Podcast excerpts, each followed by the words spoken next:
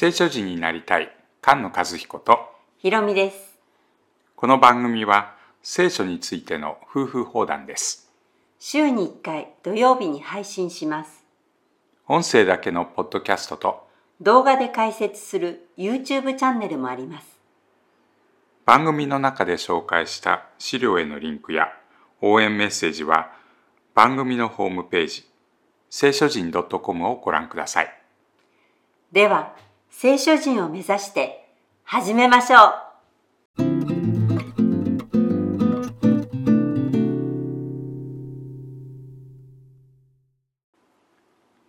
詩編55編です。詩編49編から60編は第2巻の中で特にダビデの道について教えてます。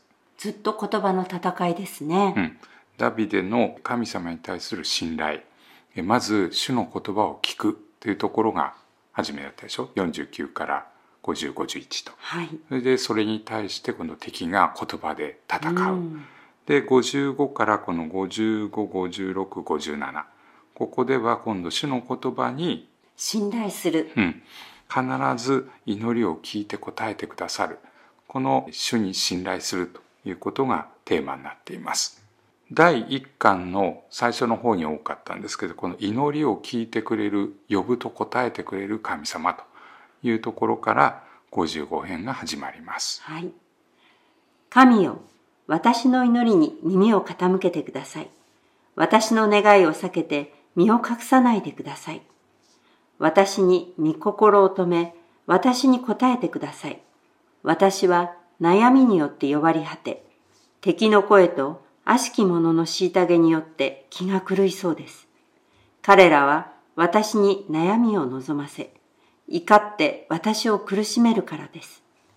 私の心は我が内にもだえ苦しみ、死の恐れが私の上に落ちました。恐れとおののきが私に望み、甚だしい恐れが私を覆いました。私は言います。どうか鳩のように翼を持ちたいものだ。そうすれば私は飛び去って安きを得るであろう。私は遠く逃れ去って野に宿ろう。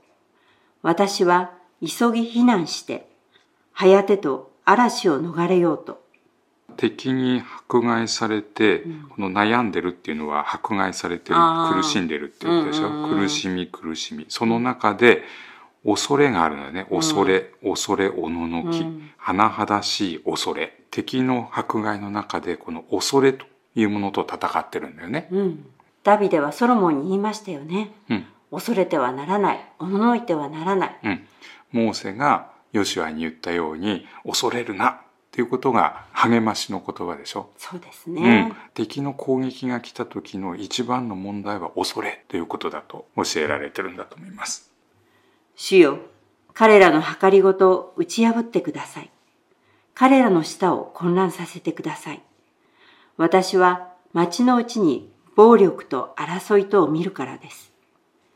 彼らは昼も夜も町の城壁の上を歩き巡り、町のうちには害悪と悩みとがあります。また、滅ぼすことが町のうちにあり、椎茸と欺きとはその市場を離れることがありません。町の中が暴虐でいっぱいですね。うん、ノアの洪水の時に地に暴虐が満ちていたその暴虐ですからひどい混乱なんだと思うんですけどこの舌とか虐げ欺き言葉が乱れてるとはい。いうことにこの暴虐害毒悩みがまあ表されているものだと。私を罵る者は敵ではありません。もしそうであるならば、忍ぶことができます。私に向かって高ぶる者は仇ではありません。もしそうであるならば、身を隠して彼を避けることができます。しかし、それはあなたです。私と同じ者、私の同僚、私の親しい友です。我らは互いに楽しく語らい、連れ立って神の宮に登りました。どうぞ死を彼らに望ませ、生きたままで読みに下らせ、恐れをもって彼らを墓に去らせてください。私の同僚私の親しい友が、裏切っている一番の苦しみですうね。ん、王様には王の友っていう、まあ、役職じゃないんですけど役割の人がいるんですよね。そうですうね。ん、ダビデの時はフシャイという人と助言者の、アヒトフェルですうんね。アヒトフェルはダビデを裏切った人とはい。いうことと最後に自殺する、うん。それでイスカリオテのユダを、まあ、連想するものですよね、親しい友がかかとを上げたと。神様は呼んだら救ってくれるというところから後半また始まるんですね。しかし、私が神に呼ばわれば、主は私を救われます。夕べに、明日に、真昼に、私が嘆きうめけば、主は私の声を聞かれます。たとえ私を責める者が多くとも、主は私が戦う戦いから、私を安らかに救い出されます。昔から御蔵に座しておられる神は、聞いて彼らを悩まされるでしょう。彼らは掟を守らず、神を恐れないからです。私の友は、その親しき者に手を伸ばして、その契約を破った。その口はバターよりも滑らかだが、その心には戦いがある。その言葉は油よりも柔らかだが、それは抜いた剣である。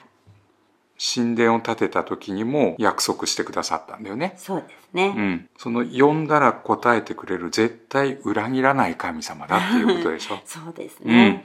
裏切ったというとイスカリオテのユダをまあすぐに思い出しちゃうんですけそうでれど、すね。一番最初に思い出したりしますうね。ん、主のために戦ったパウロも同労者や友人たちに裏切られたり離れてったりとうんいう人の名前が意外とたくさん手紙の中に出てるんですね。そうですね。うん第二テモテなんですけど第二テモテの出だしのところを読むと分かるように弟子のテモテががっかりしてるんだよね。うん。うんえー勇気を失ってる。はい。だから強くあれって言って励ます中でも、このデマスっていう人は世を愛して捨ててった。銀座役人アレキサンデルは私を大いに苦しめた。弁明の際には私に味方する者は一人もいない。一人もいないですね。みんな私を捨て捨てててった。うんそして正しい良心を捨てて、信仰の派生に合ってる人がいますうね。んまあ、ペテロも主イエスを見捨てたとうんいうことだったと思いますけれどもそうん、その中でもえーこの55編の詩人は神様に信頼します。はい。あなたの荷を主に委ねよ。主はあなたを支えられる。主は正しい人の動かされるのを決して許されない。しかし主よ、あなたは彼らを滅びの穴に投げ入れられます。血を流す者と欺く者とは、己が日の半ばも生きながらえることはできません。しかし、私はあなたにより頼みます。あなたの重荷を主に委ねよ。主はあなたを支えられる。という言い方は、まあ、みんな好きな言い方だよね。はい。うん。第一ペテロのところで言うと、自分の思い煩いを一切神に委ねるがよい。うん。そしたら神様が顧みてくださる。この重荷とか思い煩いと言っているのは、この世の思い煩いというよりは、この苦しめられている、その苦しみだよね。で、自分で復讐するんじゃなくて、神様が取り扱ってくれることを信頼して委ねてる。その正しい人は絶対に揺るがされることはないと言いますけど、先ほどのペテロのところでね、続いてるんですよね。で、しばらくの苦しみ、その迫害や苦しみの中で、あなた方を癒しうん、強め、力づけ、不動のものとしてくださいますうんと約束してくださってますそうね。ですね。終わりの時代、困難な時代が来るとき、えー主の皆のために迫害が激しくなるとき、たくさんの敵が現れますけれど、第二テモテの3章にそのリストがあるんだね。ね分を愛する者から始まる。まあ、20個ぐらいありますよね。はい。うん。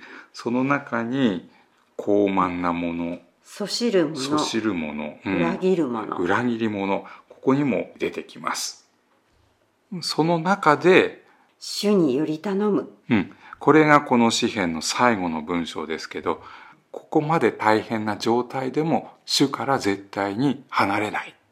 主に信頼します。という言葉でこの詩篇が終わります。御言葉に生きる聖書人が生まれ増えていきますように。菅野和彦。ひろみでした。